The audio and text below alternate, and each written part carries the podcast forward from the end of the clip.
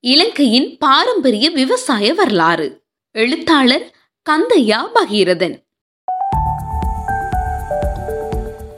அறிமுகம். இலங்கையின் விவசாய பாரம்பரியம் ஆரியர் வருகைக்கு முன்னர் இருந்தே ஆரம்பிக்கிறது. இதற்கு சான்றாக இலங்கையில் சுற்றுச்சூழல் தொல்லியல் துறையில் முன்னோடியான டாக்டர் ரத்னஸ்ரீ பிரேமதிலக மேற்கொண்ட சமீபத்திய ஆராய்ச்சி நமது நீண்டகால நம்பிக்கைகளில் பலவற்றை கேள்விக்குள்ளாக்கி உள்ளது இவ்வளவு காலமும் நாம் நம்பிக்கொண்டிருப்பது மகாவம்சமும் தீபவம்சமும் சொல்லுகின்ற ஐநூறு ஆண்டுகால வரலாற்றை மட்டுமே. ஆனால் உண்மையில் இந்த நாட்டின் கற்கால மனிதர்கள் பழங்குடியின வேடர்களின் மூதாதையர்கள்தான் நமது நாட்டின் ஆதிக்குடிகள் என்றும் அவர்கள்தான் முதல் விவசாயிகளாக இருக்கலாம் என்றும் சமீபத்திய தொல்பொருள் ஆராய்ச்சி கூறுகிறது. அதற்கு சான்றாக கிட்டத்தட்ட ஐயாயிரம் ஆண்டுகள் பழமை வாய்ந்த இலங்கைக்கே உரித்தான நெல்லின மாதிரிகளை அவிசாவளை பிரதேசத்தில் இருந்து கண்டறிந்துள்ளனர். அது மட்டுமன்றி இலங்கைக்கே உரித்தான கிட்டத்தட்ட ஆயிரம் வரையிலான நெல் வர்க்கங்கள் இலங்கையில் காணப்படுவதானது இலங்கையின் பல ஆயிரம் ஆண்டுகால விவசாய வரலாற்றை பறைசாற்றி நிற்கிறது. இலங்கையின் விவசாய பாரம்பரியத்தை ஆழமாக உற்று நோக்கினால் கிமு எண்ணூறாம் ஆண்டுகால பகுதிகளில் இருந்தே மனிதன் சிறு சிறு குழுக்களாக நதிக்கரைகளை அண்டி வாழ ஆரம்பித்ததில் இருந்து இலங்கையில் நெல் சாகுபடி சிறிதளவில் இருந்ததாகவும் பின்னர் கிமு முன்னூற்று தொண்ணூறாம் ஆண்டு கால பகுதிகளில் பெரிய அளவில் நெற் சாகுபடி செய்வதற்கான நீர்ப்பாசன கட்டமைப்புகள் நீர்த்தேக்கங்கள் ஒன்றொன்று இணைக்கப்பட்ட கால்வாய்கள் அமைக்கப்பட்டதாகவும் வரலாற்று ஆவணச் சான்றுகள் கூறுகின்றன. புராதன காலத்திலிருந்தே இலங்கை உலகின் கிழக்கு நெத்தானிய களஞ்சியம் என பெயருடன் பிரபலமடைந்திருந்ததுடன் மற்ற நாடுகளுக்கு இரண்டாயிரத்துக்கும் மேற்பட்ட உள்நாட்டு அரிசி ரகங்களையும் வழங்கியது. இலங்கையின் அரிசி சாகுபடியானது தூயதாகவும் நல்லதாகவும் கருதப்பட்டது. அரிசி சாகுபடி செயல்முறையும் அதன் தூய இயல்பும் இலங்கையின் பாரம்பரிய அரிசி சாகுபடியை நிலையானதாக்கியது. இவ்வாறு நெற்செய்கையோடு ஆரம்பிக்கப்பட்ட இலங்கையின் விவசாய பாரம்பரியம் நாகரிக வளர்ச்சிக்கு ஏற்ப சூழலுக்கு இசைவான வகையில் விவசாயத்தோடு இணைந்த வாழ்க்கை முறையினூடாக உணவு தேவையை நிறைவு செய்வதற்கான முறையில் பல்பயிர் செய்கையினோடு தன்னிறைவு பொருளாதாரத்தை கட்டியெழுப்பும் நோக்கோடு பரிணமிக்க ஆரம்பித்தது. நீர்ப்பாசன கட்டமைப்பும் இயற்கை விவசாயத்தின் ஆரம்பமும். ஆரம்பத்தில் இலங்கையின் நதிக்கரையோர பகுதிகளின் ஆற்றுப்படுக்கைகளை அண்டிய பகுதியிலேயே எமது இயற்கை விவசாயம் ஆரம்பமானது. இலங்கை மக்களின் பிரதான உணவு அரிசிச்சோறு என்பதனால் எமது நாடு அக்காலத்திலிருந்து நெற்செய்கையிலேயே பெரிதும் ஆர்வங்காட்டி வருகின்றது. காலத்துக்கு காலம் ஏற்பட்ட காலநிலை மாற்றங்கள் மற்றும் வறட்சியினால் விவசாயத்துக்கு தேவையான நீரை பெற்றுக்கொள்வதில் சிக்கல் இதனால் விவசாய மற்றும் குடிநீர் தேவைகளை பூர்த்தி செய்வதற்காக அக்காலத்து மன்னர் தலைமையில் பல்வேறு குளக்கட்டுமான பணிகள் ஆரம்பிக்கப்பட்டன. இலங்கையின் நீர்வள நாகரிகத்தை எடுத்துக்கொள்வோமானால் அந்த கால மன்னர்கள் நெற்செய்கைக்கு முன்னுரிமை அளித்த உண்மையை நன்கு அறிந்து கொள்ளலாம். இதன்போது தரை தோற்ற அம்சங்கள் கருத்தில் எடுக்கப்பட்டு நில உயர வேறுபாடுகளுக்கேற்ப ஆறுகளும் நதிகளும் மற்றும் குளங்களும் கால்வாய்களினோடு இணைக்கப்பட்டு நிலைபெறான விவசாயத்திற்கான நீர்ப்பாசன கட்டுமானங்கள் ஏற்படுத்தப்பட்டன. நீர்ப்பாசன கட்டமைப்புகளின் அபரிவிதமான வளர்ச்சியினால் இலங்கை முன்னொரு காலத்தில் உணவு உற்பத்தியில் தன்னிறைவு பெற்று விளங்கியது. புராதன மன்னர்களின் ஆட்சி காலத்தின் போது இலங்கையிலிருந்து நட்பு நாடுகள் சிலவற்றுக்கு நெல் ஏற்றுமதி செய்யப்பட்டதாக எமது வரலாற்று இலக்கிய ஆதாரங்களில் கூறப்பட்டிருக்கிறது. அதே சமயம் வட இந்தியாவின் சில பகுதிகளை ஆட்சி செய்த அன்றைய மன்னர்கள் நீர்ப்பாசன குளங்களை அங்கு அமைத்துக் கொள்வதற்காக இலங்கையிடமிருந்து தொழில்நுட்ப ஆலோசனைகளை பெற்றுக்கொண்டதாக வரலாற்று நூல்களில் குறிப்பிடப்பட்டுள்ளன. நீர்ப்பாசன கட்டமைப்புகளுக்கும் நெற்செய்கைக்கும் இவ்வாறு முக்கியத்துவம் அளிக்கப்பட்டு வந்ததன் காரணமாகவே இலங்கையில் எக்காலமும் பஞ்சம் தலைவிரித்தாடியதில்லை. பண்டைய காலத்தில் விவசாயத்தை மேம்படுத்த அரசர்கள் நிலத்தில் விழும் ஒரு துளி நீரை எனும் வீணாக கடலில் செல்ல இடமளியேன் என பாடுபட்டார்கள் சங்க காலத்தில் போச மு ஐநூறு தொடக்கம் போச முன்னூறு வரை விவசாயம் தமிழர்களின் முக்கிய தொழிலாக இருந்தது. இது வாழ்க்கையின் அவசியமானதென்றபடியால் எல்லா தொழில்களிலும் முதன்மையானது விவசாயமே என்று கருதப்பட்டது. விவசாயிகள் அல்லது உழவர் சமூக வகைப்பாட்டின் உச்சியில் வைக்கப்பட்டனர். அவர்கள் உணவு தானியங்களை தயாரிப்பவர்களாக இருந்ததால் அவர்கள் சுய மரியாதையுடன் வாழ்ந்தார்கள். சங்க காலத்தின் ஆரம்ப கட்டங்களிலேயே விவசாயம் மேற்கொள்ளப்பட்டது. ஆனால் நீர்ப்பாசனம் உழவு உரம் சேமிப்பு மற்றும் விநியோகம் ஆகியவற்றின் மேம்பாடுகளுடன் இது படிப்படியாக வளர்ச்சியடைந்தது. பண்டைய தமிழர்கள் பல்வேறு வகையான மண் வகைகள் அவற்றில் பயிரிடக்கூடிய பயிர்கள் மற்றும் பிராந்திய வேறுபாடுகளுக்கு ஏற்ற பல்வேறு நீர்ப்பாசன திட்டங்கள் குறித்து அறிந்திருந்தனர். நீர்ப்பாசன கட்டமைப்புகள் திறம்பட அமைக்கப்பட்டு நிர்வகிக்கப்பட்ட போது ஆண்டு முழுவதும் குள நீர்ப்பாசனத்தினோடு பல ஆயிரம் ஏக்கர் நிலப்பரப்பில் நெல் சிறுதானியங்கள் மற்றும் மரக்கறி பயிர்ச்செய்கைகள் தன்னிறைவை கண்டன. இவ்வாறு அனுராதபுர காலத்தில் இருந்து எழுச்சி பெற்று வந்த நீர்ப்பாசன கட்டமைப்புகள் கிபி பதிமூன்றாம் நூற்றாண்டில் இருந்து மெதுமெதுவாக கைவிடப்பட்டு அழிவை நோக்கி செல்ல ஆரம்பித்தன. இதற்கு காரணம் காலநிலையாகும். விவசாயத்தில் ஏற்பட்ட அழிவுகள் காரணமாக உணவு தட்டுப்பாடு அந்நியர்களின் தொடர்ச்சியான படையெடுப்புகள் மற்றும் மலேரியா நோயின் தாக்கம் போன்றவற்றால் மக்கள் இலங்கையின் தென்மேற்கு நோக்கி இடம்பெயர்ந்தமையே ஆகும். பண்டைய விவசாய பழக்கங்களும் விழுமியங்களும். எமது பண்டைய விவசாய முறைகளும் பழக்க வழக்கங்களும் எமது வாழ்வியலுடனும் கலாச்சார விழுமியங்களுடனும் பின்னி பிணைந்தவை தமிழர்களினுடைய விவசாய பழக்க வழக்கங்களை எடுத்துக்கொண்டால் ஒவ்வொரு வருடத்தினுடைய தை மாதத்தின் முதலாம் திகதியன்று புதிய அறுவடையில் இருந்து கிடைக்கும் நெல்லை கொண்டு பொங்கல் பொங்கி சூரியனுக்கு படைத்து சூரிய வழிபாடு செய்வதில் இருந்து ஆரம்பிக்கும். விவசாயிகள் சூரியனையே இந்த இயற்கை அசைவின் கடவுளாகவும் தங்கள் விவசாயத்தின் காப்பானாகவும் நினைத்து சூரியனை மகிழ்வித்து விவசாய கடமைகளை செய்ய ஆரம்பிப்பார்கள். பின்னர் இதர செயற்பாடுகளாக தைப்பொங்கலுக்கு அடுத்த நாள் விவசாயத்தின் உயிர்த்தோழனாக விளங்குகின்ற கால்நடைகளை மதித்து பட்டிப்பொங்கல் தைப்பூசத்திலே புதிரெடுத்தல் சித்திரை திருநாளிலே குப்பையெரு கொட்டுதல் ஆடியிலே தேடி தேடி கோடை உழவு செய்தல் வளர்பிறையிலே விதை நாள் செய்தல் போன்ற சடங்குகள் மற்றும் விஜயதசமியிலே ஆயுத பூசை செய்தல் அறுவடைக்கு முன்னர் வயலுக்கு காய்ச்சி படைத்தல் போன்றன இடம்பெறும். இவை முக்கிய சமய நாட்களுடன் பின்னி பிணைக்கப்பட்டிருக்கின்றவையையும் நாங்கள் பார்க்கலாம். பண்டைய விவசாய முறைகள் மற்றும் செயற்பாடுகள்.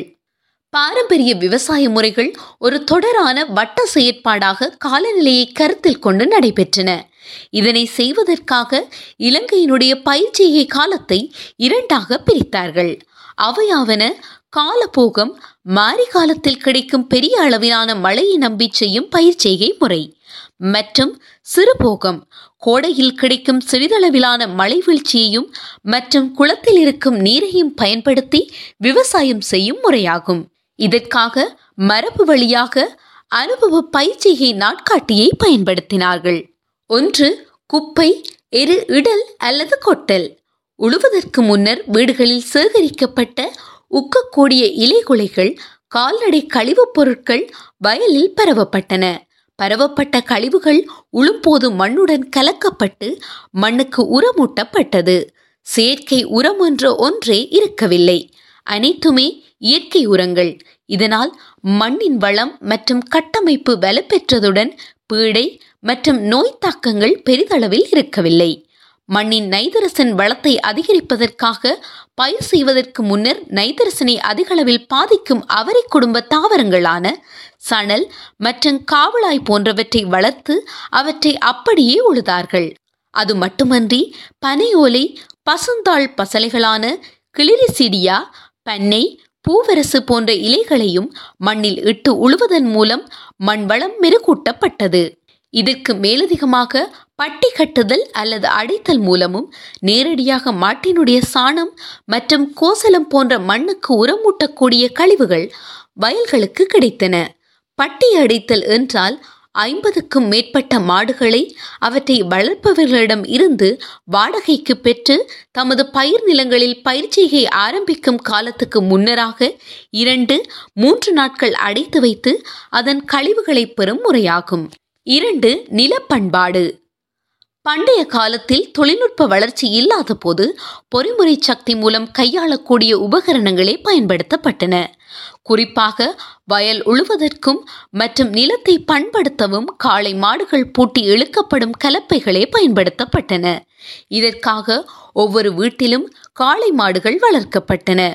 விவசாய தேவைக்காக பாரம்பரிய கருவிகளான ஏர் கலப்பை முள்ளு கலப்பை நுகம் கத்தி அரிவாள் தோட்ட மண்வெட்டி கிண்டி கடப்பாறை குப்பைவாரி மற்றும் உளவாரை போன்றன தேவைக்கு ஏற்ப பயன்படுத்தப்பட்டன. மூன்று விதை விதைப்பு. பண்படுத்தப்பட்ட மண்ணில் பாரம்பரிய விதைகள் விதைக்கப்பட்டன. நெற்செய்கைக்காக மானாவாரி பயிர் செய்யும் இடங்களில் விசிறல் மூலம் நெல் விதைகள் விதைக்கப்பட்டன. குளம் அல்லது கால்வாய் மூலம் நீர் நன்றாக கிடைக்கக்கூடிய இடங்களில் சேரடித்து நாற்று நாடல் நுட்பம் அதிகளவில் பயன்படுத்தப்பட்டது. சேரடித்தல் என்றால் நீர் நிரப்பப்பட்ட வாயில்களில் எருமை மாடுகள் மற்றும் காளை மாடுகள் இறக்கிவிடப்பட்டு வயல்கள் சேராக நுதப்பப்படும். பின்னர் கால்நடைகள் அகற்றப்பட்டு நீர் வடிக்கப்பட்டு பலகைகள் கொண்டு மட்டம் அடிக்கப்படும் இவ்வாறு பதப்படுத்தப்பட்ட வயல்களில் நாற்றுக்கள் நடப்படும். சேரடித்து நாற்று நடப்பட்ட வயல்களில் நெல்லினுடைய மட்டம் அதிகம் வெடிப்பதினால் விளைச்சல் அதிகமாக கிடைத்தது. நான்கு நீர்ப்பாசனம். வயல்களுக்கு நீர்ப்பாசனம் செய்வதற்காக கிணறு கேணி துறவு மற்றும் குளம் என்பன பயன்படுத்தப்பட்டது. நீர்ப்பம்பிகள் இல்லாத காலத்தில் சம உயரக்கோட்டு தத்துவத்தை பயன்படுத்தி வாய்க்கால்கள் அமைக்கப்பட்டு நீர் பாய்ச்சப்பட்டது. கிணற்றிலிருந்து நீரை தொடர்ச்சியாக வாய்க்கால்கள் வழியே பாய்ச்சுவதற்காக துலா மிதித்தல் மற்றும் சூத்திர கிணறு சுற்றுதல் போன்ற நுட்பங்கள் பயன்படுத்தப்பட்டன. கேணி மற்றும் துறவுகளில் இருந்து நீரை பெறுவதற்காக பனை ஒலையால் பின்னப்பட்ட துலா கூடை மற்றும் பட்டை என்பன பயன்படுத்தப்பட்டன. ஐந்து பயிர் பாதுகாப்பு. இரவு நேரங்களில் பயிர்களை வனவிலங்குகளிடம் இருந்து பாதுகாப்பதற்காக வயற்கரைகளில் பரணமைத்து இரவு பகலாக ஒருவர் பயிரை பாதுகாப்பார். பயிர்களை பறவைகளில் இருந்து பாதுகாப்பதற்காக வெருளி பொம்மைகளை வயலின் நடுவே ஆங்காங்கே நிறுத்தினார்கள். மற்றும் பாரிய ஒலிகளை தகரத்தில் தட்டி எழுப்பி விலங்குகள் மற்றும் பறவைகளை விரட்டினார்கள். பீடைகளை அழிப்பதற்காக வயலில் இருக்கும் பெட்டிகளில் இரவில் நெருப்புகள் மூட்டப்பட்டன. இதனால் ஒளிக்கு கவரப்படும் பூச்சிகள் தீயிலிருந்து அழிந்தன. கார்த்திகை விளக்கீட்டின் போது சொக்கப்பானை கொளுத்தும் சடங்கு இதற்காகவே செய்யப்படுவதாக விஞ்ஞான விளக்கம் அளிக்கப்படுகிறது. பீடை பூச்சிகளில் இருந்து பயிர்களை காக்கும் இறைகவி பறவைகளை கவர்ந்து இழுப்பதற்காக பறவைகளின் கூடுகளை அமைத்து வயல்களின் அருகே இருக்கும் மரங்களில் வைத்தார்கள். ஆறு களையெடுப்பு களைகளை பற்றி நம் முன்னோர் நன்றாகவே அறிந்திருந்தனர். இதனாலேயே களைகளை கட்டுப்படுத்தலை நில பண்படுத்தலுடன் ஆரம்பிக்கின்றனர். முன்னைய பயிற்சிகையில் களைகள் அதிகமாக காணப்பட்ட வயல் நிலங்களில் உமியை கொட்டி எரித்தனர். இதனால் பெருமளவான களைகளின் விதைகள் மற்றும் முளைக்கும் பருவங்கள் அளிக்கப்படுகின்றன வயல்களை பண்படுத்தும் போது வரம்புகளை புதிதாக அமைத்தல் மற்றும் நீரை தேக்கி களைகளை அழுக பண்ணுதல் பயிர்கள் நாட்டப்பட்ட பின்னர் இரண்டு கிழமைக்கு ஒரு தடவை பெண் தொழிலாளர்களை பயன்படுத்தி களை எடுத்தல் நெல் அல்லாத பயிர்களுக்கு இடையில் களைகள் வளராதவாறு ஊடுபயிர் செய்தல் போன்ற தந்திரோபாயங்களை காலங்காலமாக பயன்படுத்தினர். ஏழு மேற்கட்டு பசலையிடல். பயிர்கள் பூக்கும் பருவத்தை அடையும் போது மேற்கட்டு பசலையாக கூட்டெரு தொழு உரம் மற்றும் உக்கிய சாணம் என்பன பயன்படுத்தப்பட்டன.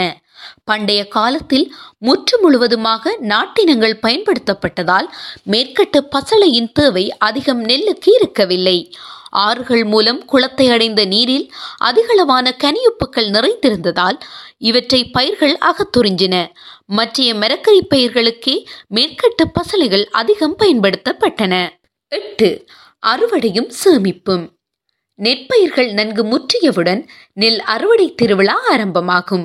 இதன்போது வயலை காத்த நாயன்மார்கள் மற்றும் கன்னிகளுக்கு அறுசுவை உண்டிகள் சமைத்து படைக்கப்படும்.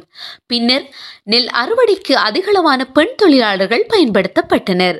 அரிவாள்கள் மூலம் அறுவடை செய்யப்பட்ட அருவிகள் கட்டுக்களாக கட்டப்பட்டு தலையிலே சுமந்து சூடடிக்கும் மேட்டு நிலங்களுக்கு கொண்டு செல்லப்பட்டது.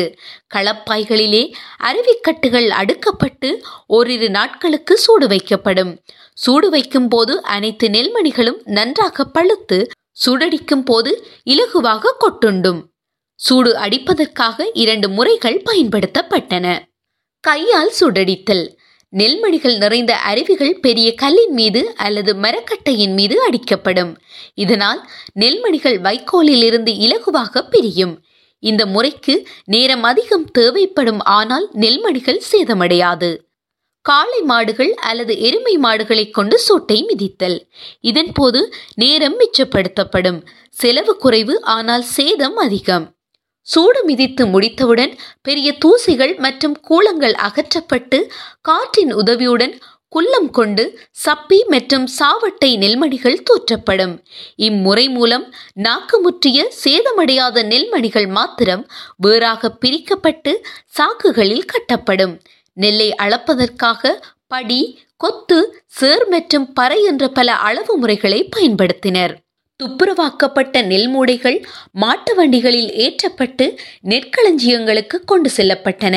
களஞ்சியங்களில் பிரத்யேகமாக வடிவமைக்கப்பட்ட கொள்கலன்களில் சேமிப்பதற்கு முன்னர் நன்கு உலர்த்தப்பட்டன. அதேபோல் வைக்கோலும் மாட்டு வண்டிகளில் ஏற்றப்பட்டு வீடுகளுக்கு கொண்டு செல்லப்பட்டு வைக்கோல் போராக குவியப்பட்டு மாடுகளுக்கு உணவாக பயன்படுத்தப்பட்டது. இவ்வாறாக எமது பாரம்பரிய விவசாயம் இயற்கையுடன் முரண்படாமல் உணவு உற்பத்தியில் தன்னிறைவு காணும் அளவுக்கு சிறப்பாக நடைபெற்றது. ஒவ்வொரு வீட்டிலும் நெல் இருந்தது கால்நடைகள் இருந்தன. பஞ்சம் என்ற சொல்லுக்கே இடம் இருக்கவில்லை. பாரம்பரிய விவசாயம் விற்பனை நோக்கத்திற்கு முன்னுரிமை அளிக்காததால் வேறு நாடுகளுடன் விற்பனை போட்டி இருக்கவில்லை. எமது பாரம்பரிய விவசாயத்துக்கு பதினாறாம் நூற்றாண்டிலிருந்து மேலைத்தேயர்களின் படையெடுப்புடன் அழிவு ஆரம்பமானது. குறிப்பாக இலங்கை பிரித்தானியர்களின் காலனித்துவத்துக்கு உட்பட்ட காலத்தில் இருந்து வர்த்தக பயிற்சிகைக்கு அதிக முக்கியத்துவம் வழங்கப்பட்டமையால் பிரதான நெல் மற்றும் சிறுதானிய பயிற்சிகை வீழ்ச்சியடைந்ததோடு பல்வேறு பிரச்சினைகளும் அதனூடாக தோற்றம் பெற்றன. தொடரும்.